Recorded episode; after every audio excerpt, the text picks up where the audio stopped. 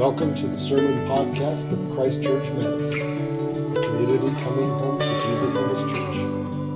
For more information about us, visit ChristchurchMadison.com. We've journeyed through the life of Christ since Advent, which started the first week of December, all the way until now, mainly in the Gospel of Luke. And now we're switching over into the book of Acts. This is a big deal. We're getting into a new book. You guys excited?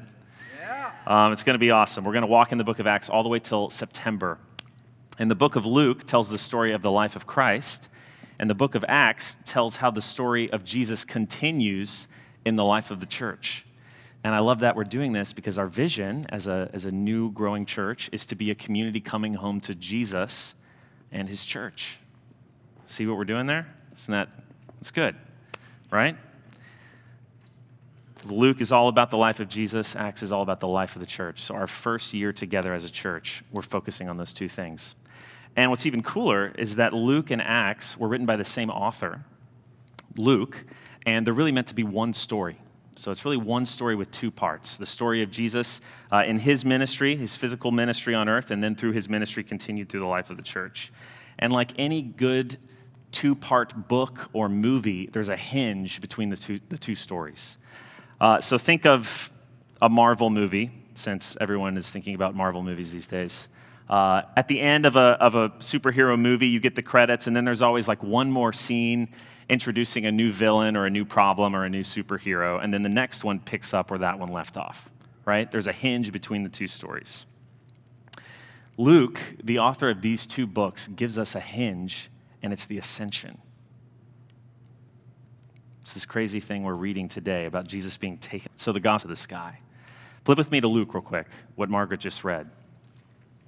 So, the Gospel of Luke. Somebody give me a page number. Nine, page nine. I'm going to read in verse 50. This is the very end of the Gospel of Luke. And he led them out as far as Bethany, and lifting up his hands, he blessed them. Isn't that amazing? Uh, part of what we do in our services is we have a blessing at the end of the service. The end of Jesus' ministry, what does he do? He blesses them. Isn't that cool? While he blessed them, he parted from them and was carried up into heaven. And they worshiped him and returned to Jerusalem with great joy and were continually in the temple praising God. So ends the Gospel of Luke. And let's all just have a moment of thankful silence for our time in the Gospel of Luke. Wasn't that great?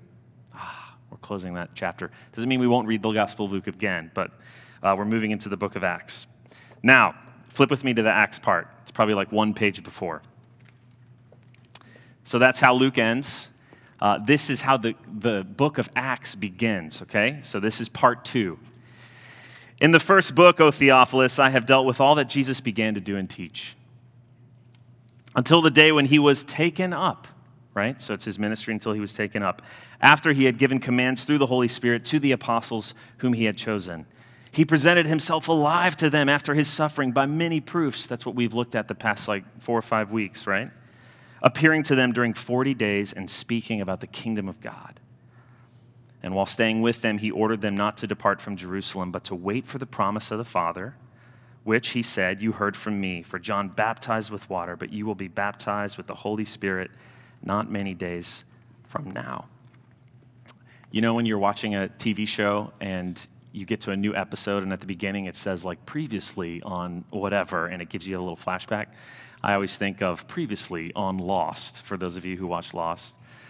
Ian, I know you did. Um, this is basically him saying previously in the Gospel of Luke. And then he flashes back. It's all here his suffering, his resurrection, his proofs to his people. He's kind of summarizing it and then he's going to back up to where Luke left off and tell the story of the ascension again. The ascension is what connects Jesus' story to the church's story, which is another way of saying the ascension of Jesus is what connects your story and my story to Jesus' story. It is the hinge. Today is the feast of ascension. Uh, for those of you that have never really journeyed in a, in a liturgical church like this before, you may have never celebrated the Feast of Ascension. You may have never even known that there was anything to celebrate about the Ascension. Why would we feast on the day of the Ascension? Um, it's a very important day. Here's what I want us to be asking this morning whether you've been a Christian for a long time, whether you are really new to the faith and you're just kind of asking questions and getting into it. What in the world is the ascension about? What does it mean? What is significant about Jesus going up into the sky in a cloud? It's kind of weird. Amen? Uh, I want us to ask the question why is this so important? And the cool thing is, I think that Luke, the guy who wrote these two books, actually is really interested in answering that question for you. Uh, he really does want you to know what's so significant and special about this. So that's what we're going to find out. We're going to look into it, and I think what we'll discover is really, really powerful. In the sermon page of your bulletin, um, I think there's kind of a, a natural logic to this passage, and there are four parts to it that are in there. The first, it begins with a question to Jesus, which we'll read. Then there's an answer from Jesus. Then there's the ascension. And then at the end, there's this angelic rebuke and promise. Okay, so we're just going to walk through those four things. Sound good? All right, turn to verse 6 in your Acts reading. And I want you to read through this with me. I want you to have your nose in the passage. Everybody there? Okay, verse 6, the question. So when they had come together, they asked him, Lord, will you at this time restore the kingdom to Israel? Now, what's going on here? Um, I want you to go back and think of the end of a Marvel movie or a good Western, right? The bad guys are all defeated, uh, everything's put to rights, the heroes win, and at the end, there's always the same scene where all, the, all of them are sitting around together and they're kind of smiling, and like the sunset is, you know, and they're kind of like, wow, that was a good fight. What are you going to do now? And they all kind of talk about what's next. You guys feel me? If it's in a Western, they're on horses before one of them rides off into the sunset. Always the same scene. I think that at the beginning of this, when it says, when they had come together, that's the picture you should have in your mind. They had just walked with Jesus, they saw him defeat death, be crucified, and rise again. They had watched his ministry. Uh, they had all messed up and been restored, right? Peter is on the other side of his restoration. So they're hanging out together with, with Jesus and they ask him, Lord, will you at this time restore the kingdom to Israel? Now, if you were just reading the Bible, you might just be tempted to just blow by that question because it sounds super Bible y, you know? Uh, and you can just think, yeah, whatever, and read by it. But Luke literally begins the book of Acts with that question. Lord, will you at this time restore the kingdom to Israel? That's a massive, important question for, for Luke. So, what are they asking? Here's what I think they're asking I think they're saying, Wow, Jesus, that was epic. We just saw you defeat death and trample hell under your feet. Amen? They're like, That was harshly know about that. Only a few of us even believe that you are real. There's still in- institutional injustice and oppression in the world. Rome still exists at this point, right? The world is broken. There's still spiritual unbelief. We know from the scriptures that about 500 people, uh, Jesus appeared to about 500 people in his resurrected body, which on a global historical scale is nothing, right? So I think the question is how are you going to make everything right? Are you going to do something about it now? How does this pan out? Do you guys feel that in their question? It's a really important question. They had personally come to believe in the gospel. They'd personally come to believe in Jesus and know who he was and what he was about, but there was tons of work to be done. So the disciples want to know Jesus, what's your next move? Will you restore the kingdom at this time? I think we ask this question too in our own way. And this is where I think it's really good for us to kind of tap into that, the heart of that question for them.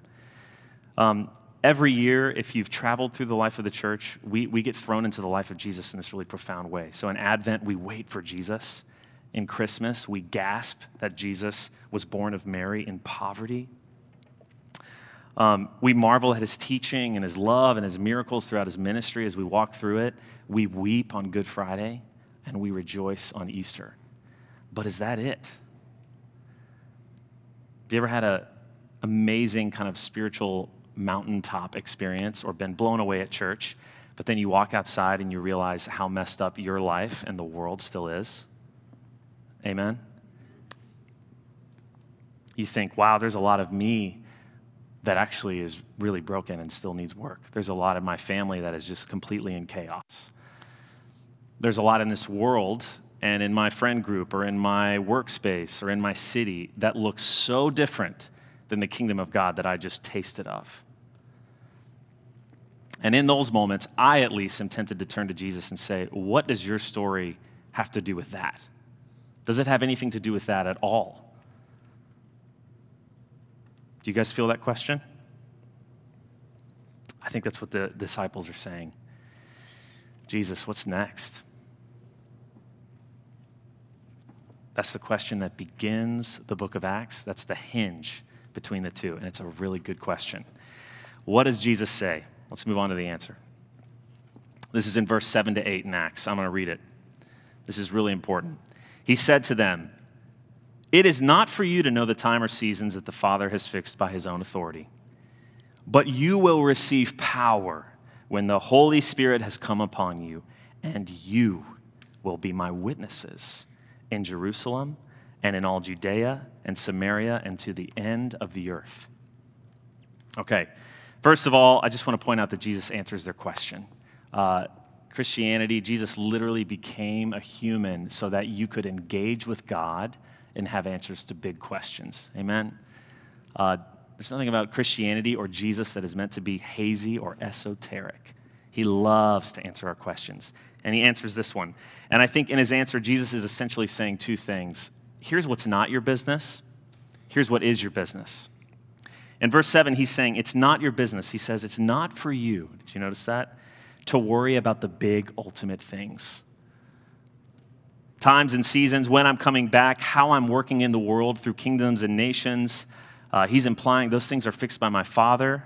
And so all the big things is God's business. That's my business. You don't need to worry about that. That's not a burden that you need to carry. That part of the question, which has got to be consoling, right? You're not meant to worry about that. We'll come back to that in a second.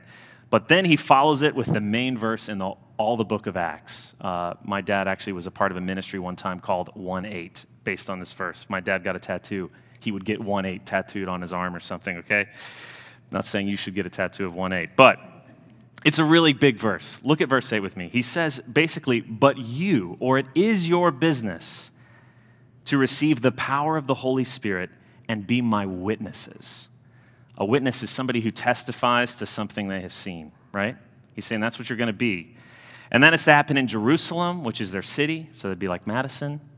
In Judea and Samaria, that'd be like their region, so maybe up Midwest, I don't know, this part of the country and then to the ends of the, the earth. And that's everywhere. So the disciples ask, What now? How are you going to finish this job, Jesus? How's this going to grow? How are you going to renew the world? And Jesus responds, Don't worry about the big stuff. I got it. You need to worry about being filled with the Holy Spirit and telling people what you've seen all over the place. That is Jesus' next move.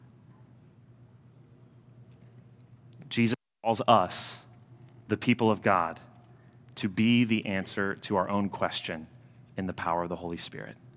Amen? Jesus calls us, Jesus calls you, when you ask that question, which you should ask God, my life is messed up, my city is messed up, I need help in my family. What does your resurrection have to do with that? He doesn't leave you there. He's going to fill you with His Holy Spirit, but He's going to that's a witness. That's His play. That's His next move.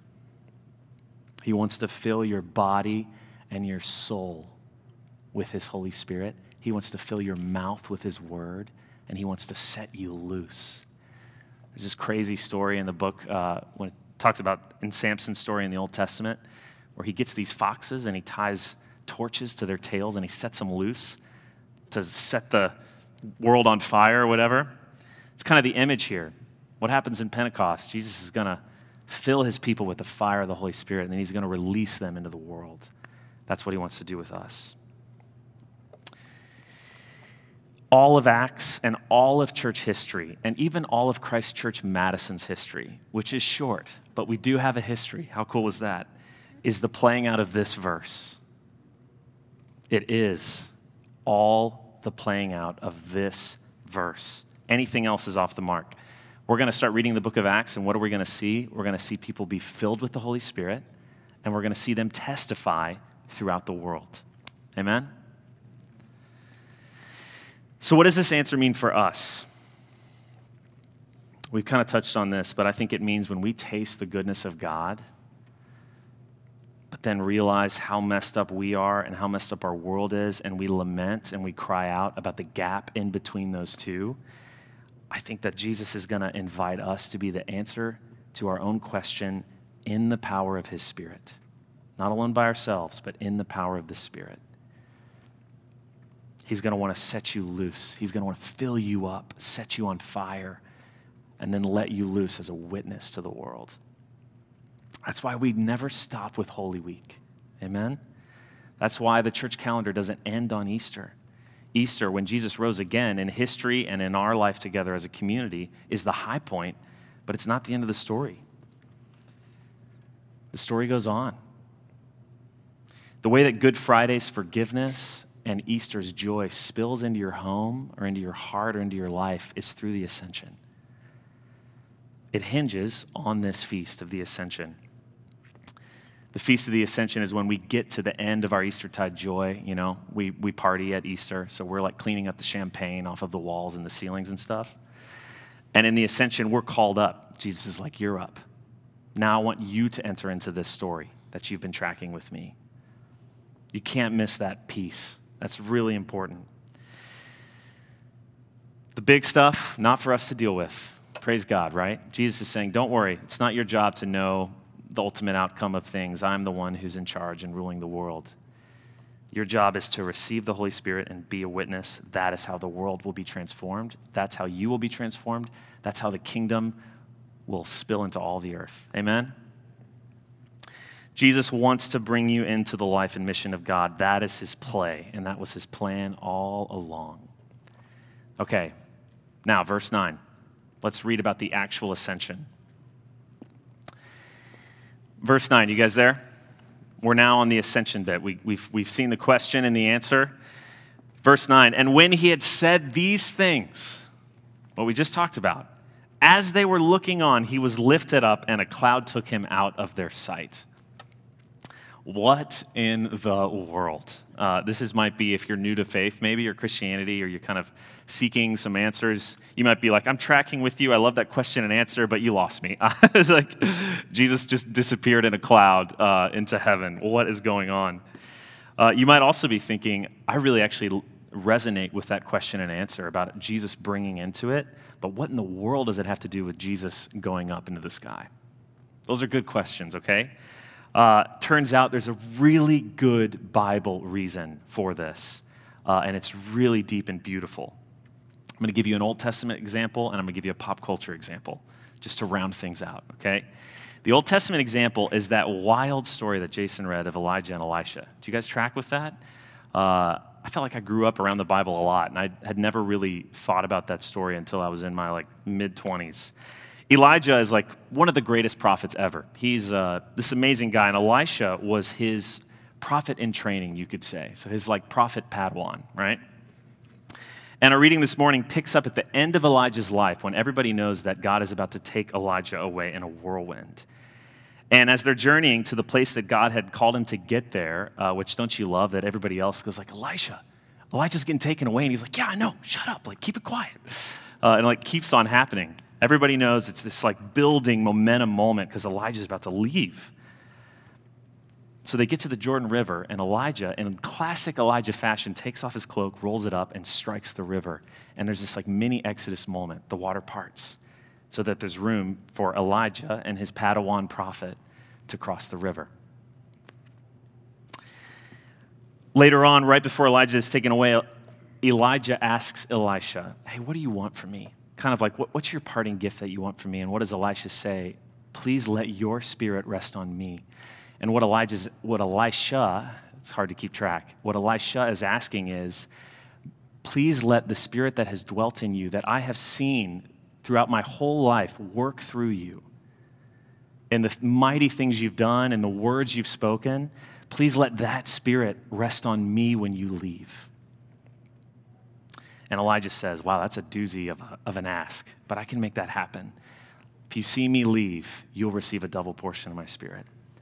And then Elijah is taken up into heaven in chariots of fire, and we can never read that without hearing dunk, dunk, dunk, dunk, dunk, dunk, dunk, dunk, dunk, dunk, dunk.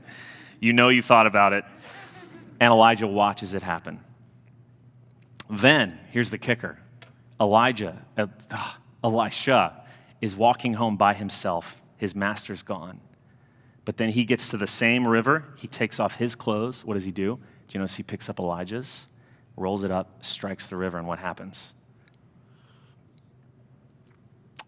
Everybody watching went, oh, Elijah's spirit is now in Elisha. Sound familiar?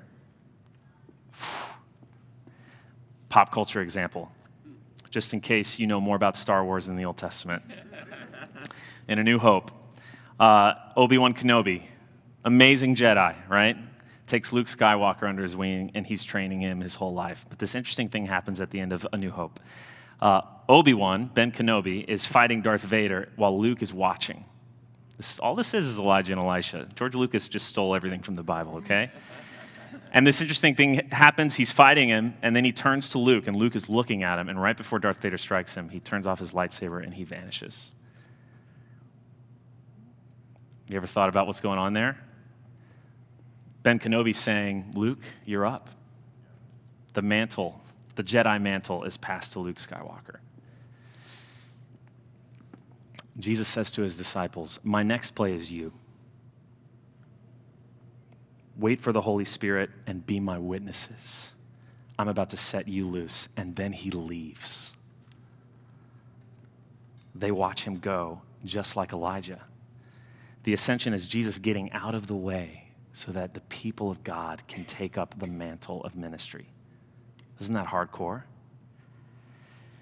Just like Elijah and Elisha and Luke and Ben Kenobi, the disciples had watched Jesus do all the amazing stuff. They were kind of fumbling all over the place in the Gospels. They weren't front and center, they weren't ready, but they were watching his teaching, they were watching his healing, they were watching his compassion and his love for people in this world. And then they watch him leave, and his spirit goes from them, from Jesus to them, which we're going to talk about next week in, in Pentecost. But the ascension has to happen in order for the transition to happen. Can you imagine Jesus being like, Well, I'm going to stay, but I want you guys to do everything? So uh, Jesus and all the disciples get to a place like, Peter, I want you to preach a sermon. And Jesus is kind of like sitting in the background while everybody's like, Peter's like stammering through a sermon, and finally he's like, Jesus, people want to hear you, man. You, you need to just preach. Like, this is too hard to do it right in front of you. That's a weird example, but do you get the feeling? Jesus leaves. If you've been in any type of mentorship, leadership relationship, that's a thing. All right, you got it. My whole life, this is really important. And especially if you're here today and you're asking questions about Christianity, this is really big. My whole life, the physical absence of Jesus has been a problem for me we worship somebody and we talk about somebody who is alive that's not here that I can't see. That has been a problem for me. But I am more confident than ever, and I love more than ever Jesus' physical absence because I get the ascension now. That's never happened for me. I want the same thing for our church. I want you to know without a shadow of a doubt oh, I know where Jesus is. I know what he's doing, and I know why it's good that he's gone. Jesus tells his disciples, No, you want me to go. It is better that I go. So, why is it better that Jesus is gone? To summarize kind of what we're reading, what can we take out of this? I just want to give you three quick reasons that are, I think, helpful, just pointers in the right direction of why the ascension is so awesome, okay? These are kind of notable if you want to write them down. The first one is Jesus' ascension paves the way for the gift of the Holy Spirit. Hallelujah. That is a good thing. Jesus' ascension paves the way for the gift of the Holy Spirit. I kind of want to punt on this a little bit till next week because next week is like Pentecost. It's when we celebrate the Holy Spirit. Uh, but just to give you a taste, the Holy Spirit allows us to have a deeper intimacy and knowledge and fellowship with God Himself than we ever could have had when Jesus was here. He dwells inside of us. And it means that we can have access to God through the Holy Spirit in Madison. It means that people can in Bangkok and in Beijing and in Dallas, those pagans in Dallas. Everybody has access, and it's such close access. What a gift. That's why Jesus says, You want me to go for the gift of the Holy Spirit. That should be your first thought. Why did Jesus leave? Why is he not here? Oh, so I can have the Holy Spirit. So I can have closeness to God through the Holy Spirit. Second reason I think that we can just see from the, from the book of Acts Jesus' ascension draws us deeper into the life and mission of God. Jesus departed from earth physically so that the church, so that you and I, in the Spirit, would physically become the body of Christ. That hinges on the ascension. Our being called into this life and mission is hinging on the ascension. Hope you guys see that. That's a reason to, to celebrate, even though the dignity and responsibility of that can be a bit shocking. Like, really? You want me to be a part of this? It's true. And finally, the third reason to love the ascension uh, just as I've been meditating on, on this, Luke doesn't really focus on this here, and so I don't have a lot of time to focus on it, but I have to talk about it. Because tree, important to not, not to mention, Jesus' ascension allows him to continue his ministry in heaven. Jesus didn't ascend to just go relax. So Jesus didn't clock out when he ascended. He wasn't like, that was good. I worked hard for three years. Now I'm just going to go hang out in heaven. Peace, guys. Y'all do, y'all do all the rest of the work. That is not what, what happened. In the incarnation, God becomes a human. In the ascension, a human paves the way to God. It literally rounds out the Jesus circuit. He starts in heaven, he descends, he dies, he descends to the dead, and then he rises again, and then he ascends back to God. It's a completion of all of his ministry. And I can't talk a lot about this now but we will talk about it later. But just to give you a taste of what he's doing now, because his ministry is more vital and huge than ever. Uh, his priestly ministry, him offering his sacrifice, the sacrifice of his lifeblood, he's taking it to God to present it to him. He's constantly interceding for you and I. Aren't you glad that Jesus, whom we pray to through the Holy Spirit, is interceding for you to the Heavenly Father? Don't you want him there to do that?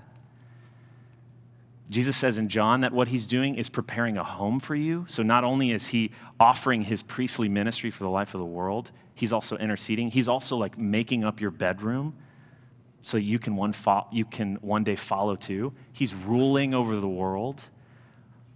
We want him to be ascended and at the right hand of God doing all these things. Last Marvel reference of the day, okay? Uh, more people saw the last Marvel movie than like any other movie in the history of the world. So I can use it for an example. Um, I don't know a lot about Captain Marvel, but in the pantheon of superhero characters, Captain Marvel has like super hardcore powers. You'll have to ask somebody who knows more about this. But she's always gone like fighting off in other worlds because she's so hardcore she can like do stuff in space.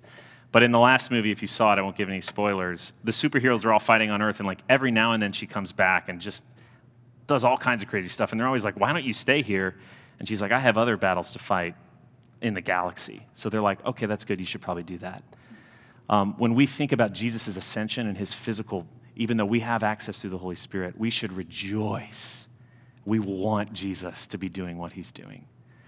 If you really want to look into more of this, because I'm, I'm obviously not covering it a lot, the book of Ephesians and the book of Hebrews are really focused on Jesus' current ministry in heaven and what he's doing. Uh, he is we are thrilled for him to be ascended and doing that ministry. So, those are three quick things. To think about where we've been, the people asked Jesus, What's your next move? This is the question. This is a great question. Will you restore the kingdom at this time? Jesus answers, You will. When you are filled with the Spirit as my witnesses. And then Jesus ascends to pave the way for the Spirit and the ministry of the church. All right, but we do have to finish the story because it doesn't stop there, and I'll do this really quickly. This is the rebuke and the promise that comes at the end of this passage. Look at verse 10 with me. This is the perfect conclusion to uh, what we're looking at this morning. You guys there? This is really important. Verse 10 And while they were gazing into heaven as he went, behold, two men stood by them in white robes and said, Men of Galilee, why do you stand looking into heaven? This Jesus who was taken up from you into heaven will come in the same way as you saw him go into heaven. Uh, if you were here on Easter, you'll remember we talked about how angels always show up when something mind blowing happens that people can't wrap their heads around and they kind of help them grasp what's going on. Um, so, what did the two angels say at the tomb? Why are you looking for the living among the dead? They love to ask questions, really poignant questions. And here they are again. Jesus has just ascended, and the disciples are gazing and looking into heaven like this. I think they're just like, like nobody's talking to each other, like, what? You know, what do we do now? And I'm taking a little uh, liberty here, but my hunch is when they say, Why are you gazing into heaven? is they're kind of like, Hey guys, why are you waiting around? What are you looking for? You've got work to do. I think gazing into heaven, uh, that posture is kind of like stopping with Jesus and just kind of waiting for God, maybe, to do everything in your life without diving in, without waiting for the Holy Spirit. Kind of like coming to church or thinking about things and then just kind of leaving it and expecting God to, to not invite you anymore into his life. Do you guys feel that feeling?